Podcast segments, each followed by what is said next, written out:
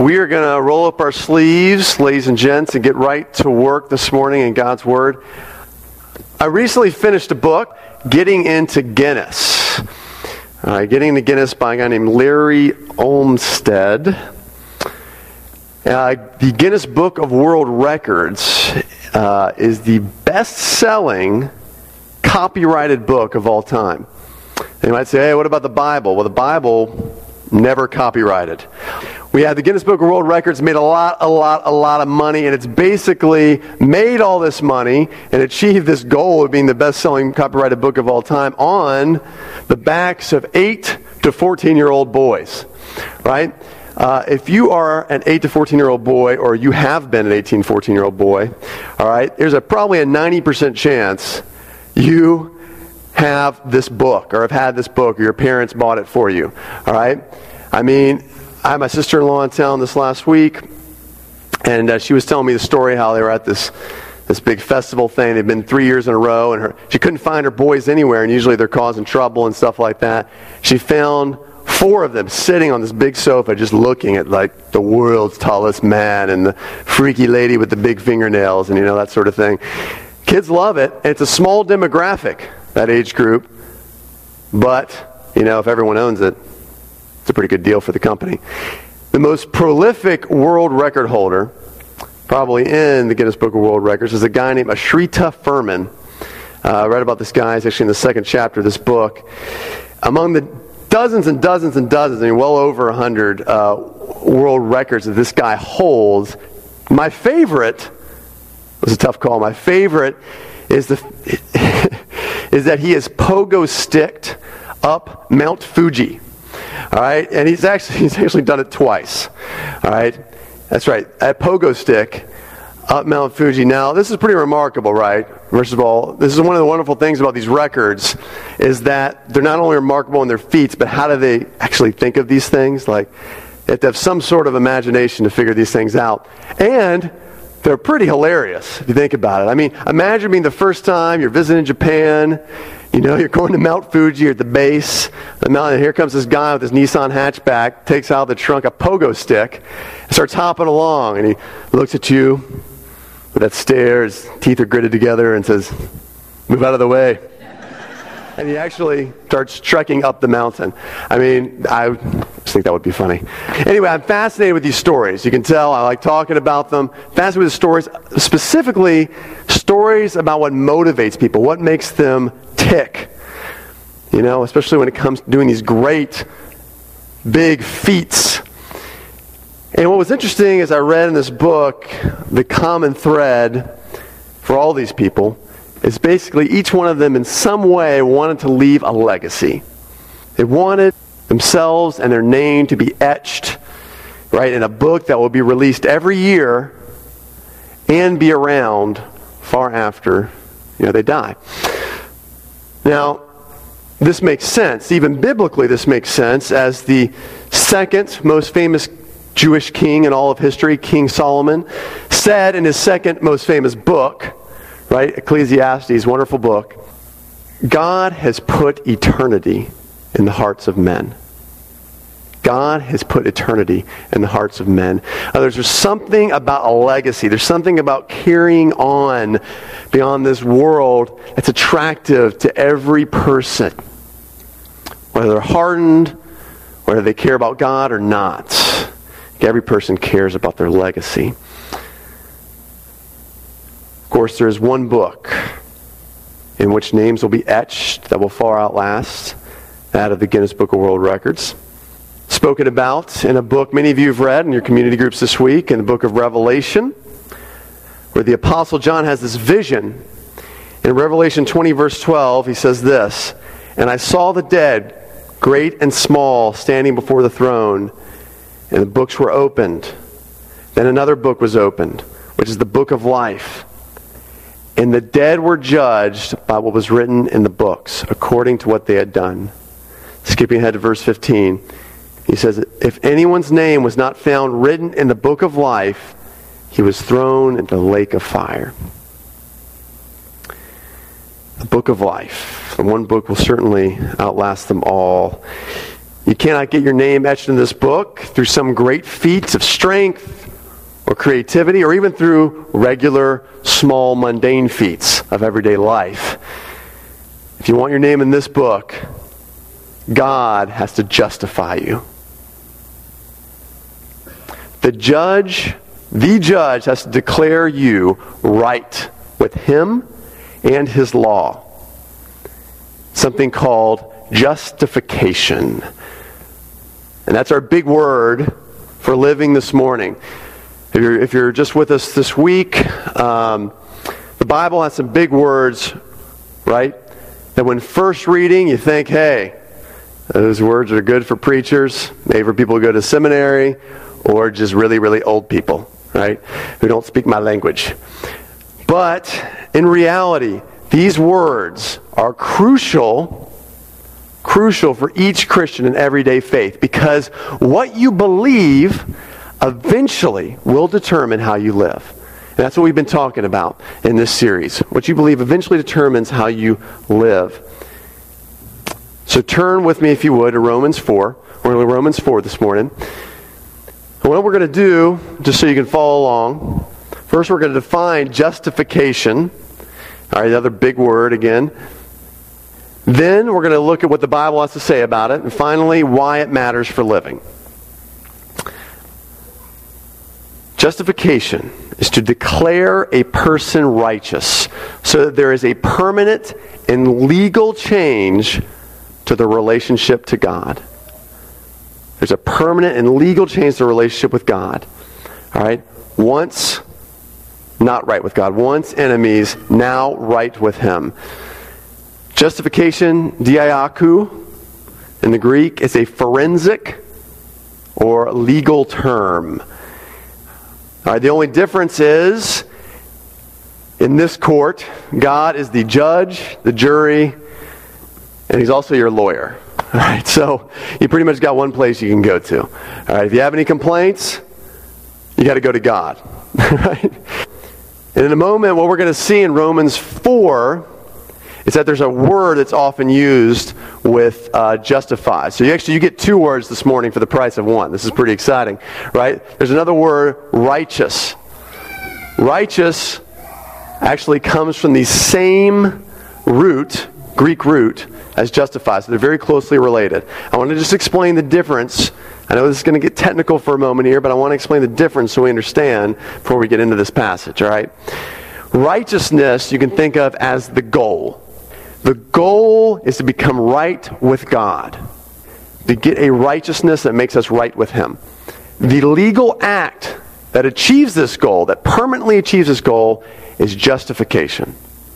All right, so this act has to happen for this, this, to, this to go down. So this morning, we're going to talk about justification. And if you remember nothing else this morning, remember this. In a nutshell, justification satisfies perhaps our greatest need and combats perhaps our greatest enemy. We're especially going to talk about how it combats perhaps our greatest enemy this morning. So, we're going to look at Romans 4 in part this week, and as we move on and talk about faith, we'll be looking at Romans 4 as well. So, Romans 4, verses 1 through 13. Read with me if you would. What then shall we say was gained by Abraham, our forefather according to the flesh? For if Abraham was justified by works, he has something to boast about, but not before God. For what does the scripture say? Abraham believed God, and it was counted to him as righteousness. Now, to the one who works, his wages are not counted as a gift, but as his due. And to the one who does not work, but trust him who justifies the ungodly, his faith is counted as righteousness, just as David also speaks of the blessing of the one to whom God counts righteousness apart from works. Blessed are those whose lawless deeds are forgiven and whose sins are covered. Blessed is the man against whom the Lord will not count his sin. Is this blessing then only for the circumcised, or is also for the uncircumcised? In other words, was it for Jews and Gentiles or just Jews who were circumcised at this point? We say that faith was counted to Abraham as righteousness. How then was it counted to him? Was it before or after he performed this action of circumcision? It was not after, but before he was circumcised. He received the sign of circumcision as a seal of the righteousness that he had by faith uh, he was still uncircumcised. The purpose was to make him the father of all who believe without being circumcised, so that righteousness would be counted to them as well. And to make him the father of the circumcised, who are not merely circumcised, but who also walk in the footsteps of faith that our father Abraham had before he was circumcised. Verse 13 For the promise to Abraham and his offspring was that he would be the heir of the world. First of all, real quick on that. The promise that Abraham put his faith in is that he would have as many descendants as there were stars in the heavens, even though he was very, very old and had no children at this point. So the promise to Abraham and his offspring is that he would be heir of the world did not come through the law, but through the righteousness of faith. Let's pray. Lord Jesus, this is your word. And we're told in your word that faith comes from hearing, but that hearing comes from the word of God. The best kind of hearing comes from the word of God. And so this morning, Lord, we would ask that your word would produce faith in us, that it would produce a deepened trust in who you are and who you're calling us to be. If in Jesus' name, amen. So, justification combats perhaps our greatest enemy legalism. All right, there's some big enemies in the Christian faith, probably bigger. We got sin and Satan. When you start walking out the Christian life, though, probably a close third is this legalism. We're going to talk about that this morning. Um, let's start, though, in verses 1 through 8, where Paul is basically saying in these verses, you have a choice. All right, you have a choice in terms of getting right with God. And what you think will work best. Now, Abraham, he was a good man. You, you're probably, I'm looking out there, I know some of you guys, you're a pretty good person. So, you have a choice. Like Abraham, you could be judged by your works and get your due, the scripture says, or get what's coming to you, get what you deserve. Right? Verse 4 now, to the one who works, his wages are not counted as a gift, but as his due, right? And he says that the one who does not work, but trusts him who justifies the ungodly, his faith is righteousness. So you can be judged by your works and get your due, or you can rely on Jesus' works and get his due. That's essentially the choice before us as we talk about this this morning. If you trust Jesus, his righteousness is legally counted, or your translation may say be credited to your account. That word count or credited, logizomai, is basically where we get the word logic. It's a firm logic. It is a official, permanent credit to your account. Now, each of you guys should have a bulletin. Everybody have a bulletin? Everybody, hi, there you go.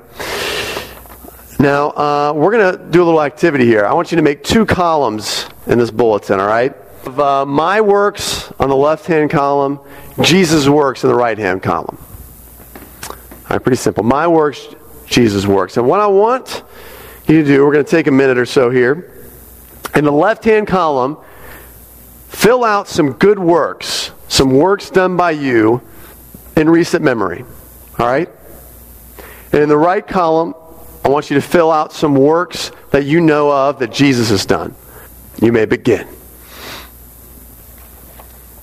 All right, now I realize you can't, you probably haven't done this in full. Maybe hopefully you get the idea. I want to just share with you what I wrote down that I've been able to magically now help appear on the screen.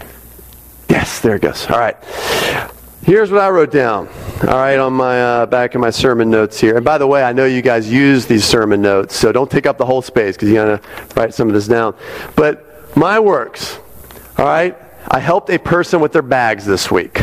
All right, uh, some luggage. I helped back. You know, it was very, very nice. Uh, I prayed with some people. Uh, I helped out extra with our boys this week, and with chores, extra chores around the house. Uh, Katie's sister was in town. I wanted to give her some extra time. You know, and I wrote a couple of encouraging notes to people, you know, like, hey, I appreciate you kind of notes. Now, for me, look, this is a good week, all right? Uh, you guys are probably like, oh, this is any normal week for me. For me, this is like, this is, I'm doing all right, okay?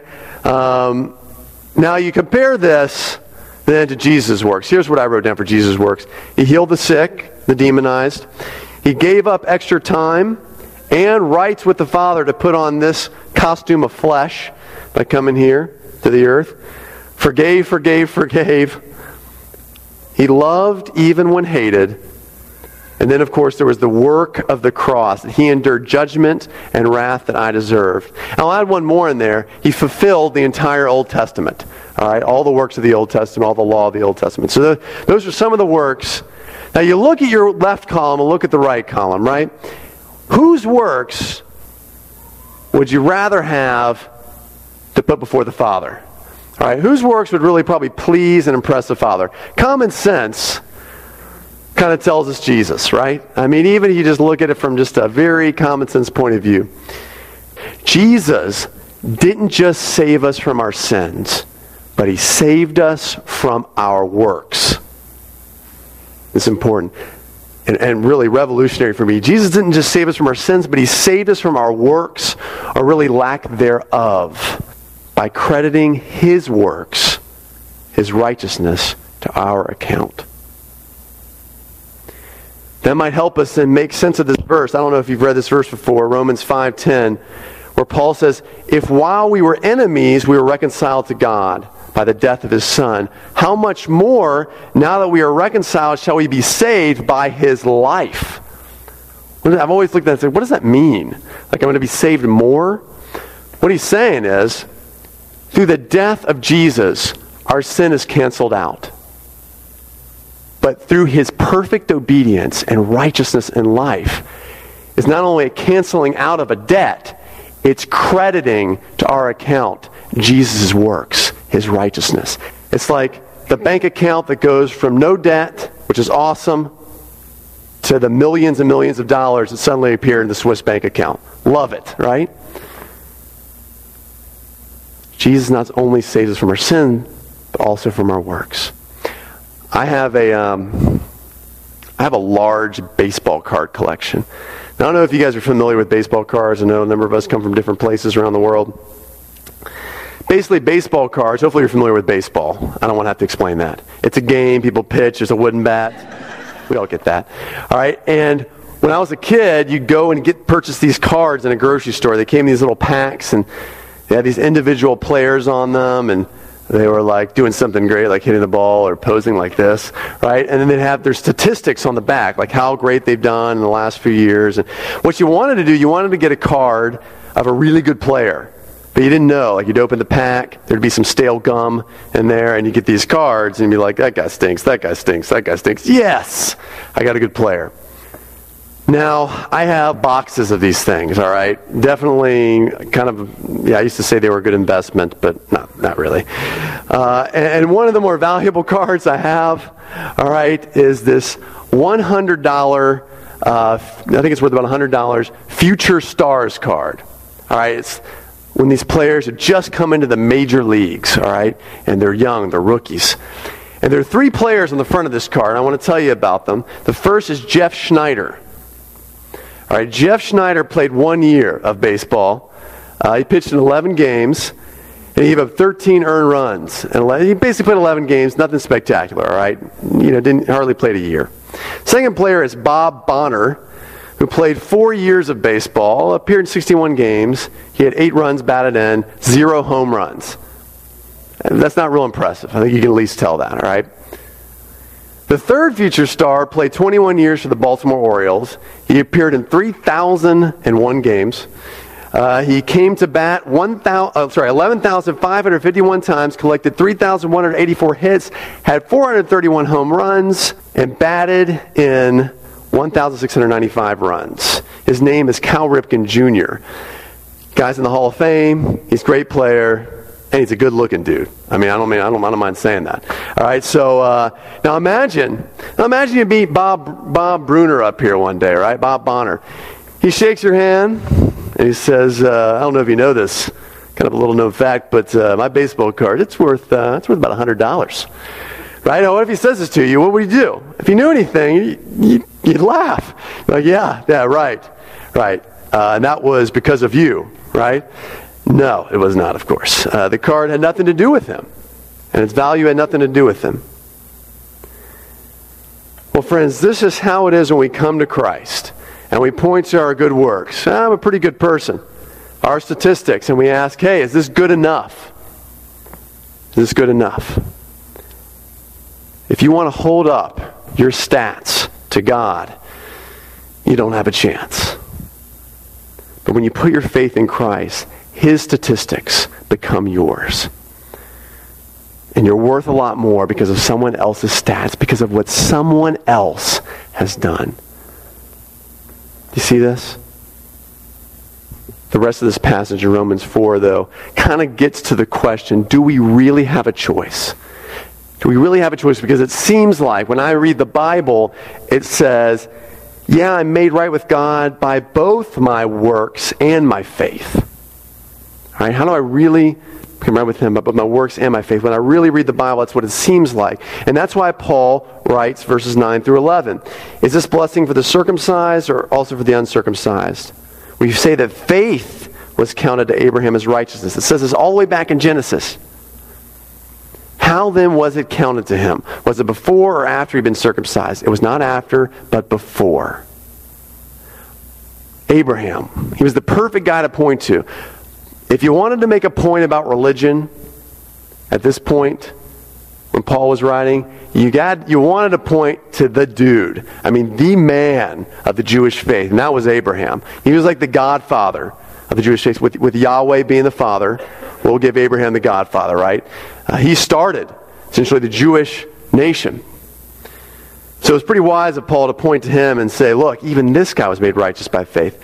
Now, Jews and those familiar with the Jewish religion pointed to, I did some research on this, pointed to two supreme achievements by Abraham. All right, two big things that he did that were celebrated. The first was circumcision. Abraham didn't just have faith, he had these works. He, he performed the action of circumcision which may not seem like a big deal to us right now, but it's kind of a big deal, especially as he was the first person to become circumcised, right? That's a big act of obedience, right? Imagine, imagine God handing him the knife, right? Imagine his look. What would he, I mean, ah, right? Yeah. I don't even know what, what is this? What am I doing? Right? I know that could be awkward to think about, but Paul's point here is that Abraham's trust in God was counted to him as righteousness before he performed this action. You see that? So there's that action, but there's another big one that Jews and those familiar with the faith would have pointed to as a major action. That's when Abraham was willing to give up his only son, Isaac, in Genesis 22. All right? Abraham didn't just have faith, look what he was willing to do what he was willing to sacrifice. But again, happened after he was credited with righteousness by faith. See, neither acts would have made Abe right with God. Neither act, but these actions were evidence of his faith. Thinking that you are officially right with God through what you do is legalism. And legalism, friends, is so deadly to the Christian faith. I can't emphasize it enough. It's so deadly. And one of the reasons it's so deadly is because it looks so much like the real thing, looks so much like real, genuine Christianity. Let's talk about this. Legalism. What is it? How does it work? Essentially, we can think of legalism like this in this equation. A real Christian is putting your faith in Jesus plus something else. By putting your faith in Jesus and doing something else, you have favor with God. You gain favor with God. He saves you, essentially. All right? The Bible says all you have to do is faith or trust, same Greek word there. Put your trust in Jesus, and you have God's favor. The legalism says, yeah, that's good. That's pretty good. But, you know, doing this command, You know, dressing up really nice, you know, not drinking alcohol or drinking alcohol, whatever it is, speaking in tongues, being part of a particular political party, that makes you a real Christian. And that's really, like, like if you really want to kind of go to the next level and really be a real Christian, that's what you got to do. It's deadly. How does this work? I want to look at two examples of how you kind of get to the point where legalism starts winning the battle. I want to look at two examples side by side here. Because legalism usually starts with good intentions. So let's say, you know, you choose to abstain from alcohol, all right, because it causes you to sin. Now, alcohol is a gray area in the Bible. It seems like there's some freedom there, but you choose to abstain from it because causes you to sin, which is good. Jesus says if something causes you to sin, what? Cut it off, gouge it out, right? So far, so good. You also decide that you're going to wake up every morning early and have a 30 minute quiet time with God. So, which is also a good thing. It's a great discipline to further experience God's love and power. You decide you're going to wake up every morning to experience that through reading His Word and through prayer. All right? Great discipline to grow closer to the Lord, no doubt. All right, so far so good. So these are your two two works. But along the way, abstaining from alcohol, practicing these quiet times, waking up every morning, you have your good days, but you have your hard days, right? Where you just want to indulge in one and just start, start skipping the other. Right? Sleep in. But you, you, you trudge along, right? You do it. You manage to keep going and going. You carry on. And then one day, though, you're talking with another Christian. All right, you're talking to someone who calls himself a Christian. They're sipping, a, sipping on a glass of wine. All right, and it's pretty clear, you know, from things they've said, they're not having a regular quiet time. All right, here's where the critical moment comes in. Most of us, because we have worked, because we have endured, even during the hard times, we think, why should they also not have to endure? Why should they also not have to work hard and carry on? Do you see what happens here? You've worked hard, and now it's being used to compare yourself with someone else. Pride. To look at someone else in light of what you're doing. Judgment. And here's where the nastiness of legalism comes in, friends. And it is nasty. Right?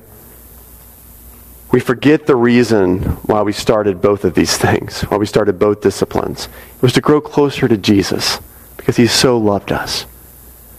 But it's become something much worse and much more twisted.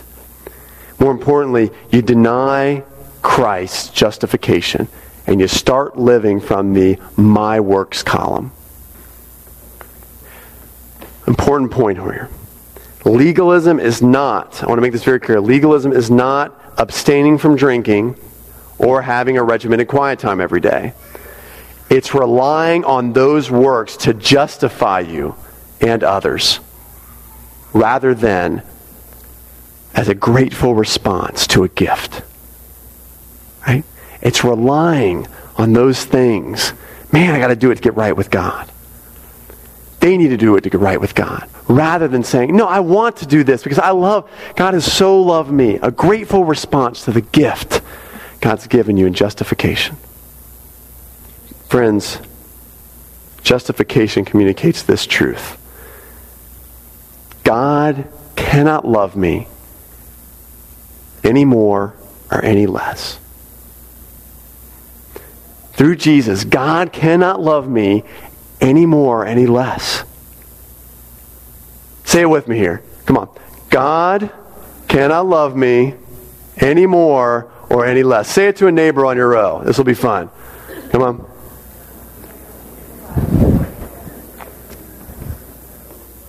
That was lovely. That was lovely. I hope you all chewed gum before you said that. I know it could be awkward. but look, a Christian's a Christian's portfolio must never be diversified. It's all his righteousness credited to our account. And believe it or not, it's this reality that frees us to take bold risks for Jesus and to walk out with regular acts of faith for Jesus on a day to day basis. Because we know, man, God loves me. No more, no less, based on what I did yesterday, based on what I did two hours ago, based on what I did a minute ago. How do I know if legalism is winning the battle? I want to give you just three quick ways. One, you're more conscious of your past sin than with the person and finished work of Christ. What you think about, what consumes your thoughts, is the past. Oh, I should have done that. You know the feeling, right? You're there, you're brushing your teeth at night, maybe throwing a little oil Olay on your face, some scrub or whatever, right? And you're thinking, oh, I can't believe I did that. And you just can't let it go. It's legalism. It sounds like you're being good and tough on yourself, like, oh, yeah, I'm being tough. But what are you relying on? You're relying on your works to justify you. Number two, your life lacks gratitude. I'm not going to say an attitude of gratitude. I refuse to say that. But your life lacks gratitude. All right? It's all complaining, anger, or just a silent resignation because your works aren't achieving your goal. What's usually our goal, if we're honest with ourselves, you know, being a little better person. Be a little more acceptable before God. And your works can never achieve that. And so it causes us, man, to be frustrated, to be bitter, angry. Condemnation is a result of focusing, friends, on our deficiency, whereas gratitude comes as a result of focusing on His sufficiency. It's the natural response to God's grace, to His justifying us. Gratitude, thankfulness. Do you have any in your life? I got to ask myself this question all the time. Thirdly, how do I know if legalism is winning the battle? When you look at the column on the left and you walk away feeling either rather pleased with yourself or quite frustrated, you know that you're still relying on your works. Friends, if legalism is winning the battle in your life, and man, it's a powerful battle, it's a powerful weapon, legalism. If legalism is winning the battle, change your diet. Consider, meditate, feed on God's full and permanent justification of sinners. Consider how Jesus has credited his works to your account, how he endured the judgment that we deserve to fulfill all justice, not just love, but justice, so that we might know God and be in fellowship with Him forever. We've heard it. You've heard it probably a hundred times, a thousand times for many of us. But some of us are still living in that works column, aren't we? If we're honest with ourselves. The 17th century French mathematician and Christian Blaise Pascal, who died way too young, once said, There are two kinds of men the righteous who believe themselves sinners, and sinners who believe themselves righteous. Which kind of person are you? Let's pray. Lord Jesus, help us be honest with ourselves this morning. For those of us here who have long, for our entire lives, thought, you know, I'm going to rely on being a good person. I'm going to rely on my works Help us see and compare to the works of Jesus, who fulfilled the whole law where we couldn't. Most of us haven't even read the whole law. Help us see the glorious reality that He is offering us His works credited to our account before the living God. All we have to do is trust, like Abraham, faith in Jesus. But Lord, for those of us who've lived the Christian life, we've instilled certain disciplines, or other people have told us, oh, you need to do this, you need to do that, and we've bought into it. And it's caused a disease of legalism in us. Lord, we're, we're honest. We think, man, why isn't someone else doing this? Why aren't others doing this? Or, or why doesn't this work and I'm in despair? Lord, remind us of this truth that you endured judgment for us. And that as a result, because of your great love, passionate love, you cannot love us any more or any less based on what we do. Help us consider that for our life because it will change our lives. It will change our attitude towards others. It will change our disposition, our thankfulness, the way we relate to people. All because of this word, justification. We ask this all in Jesus' name. Amen.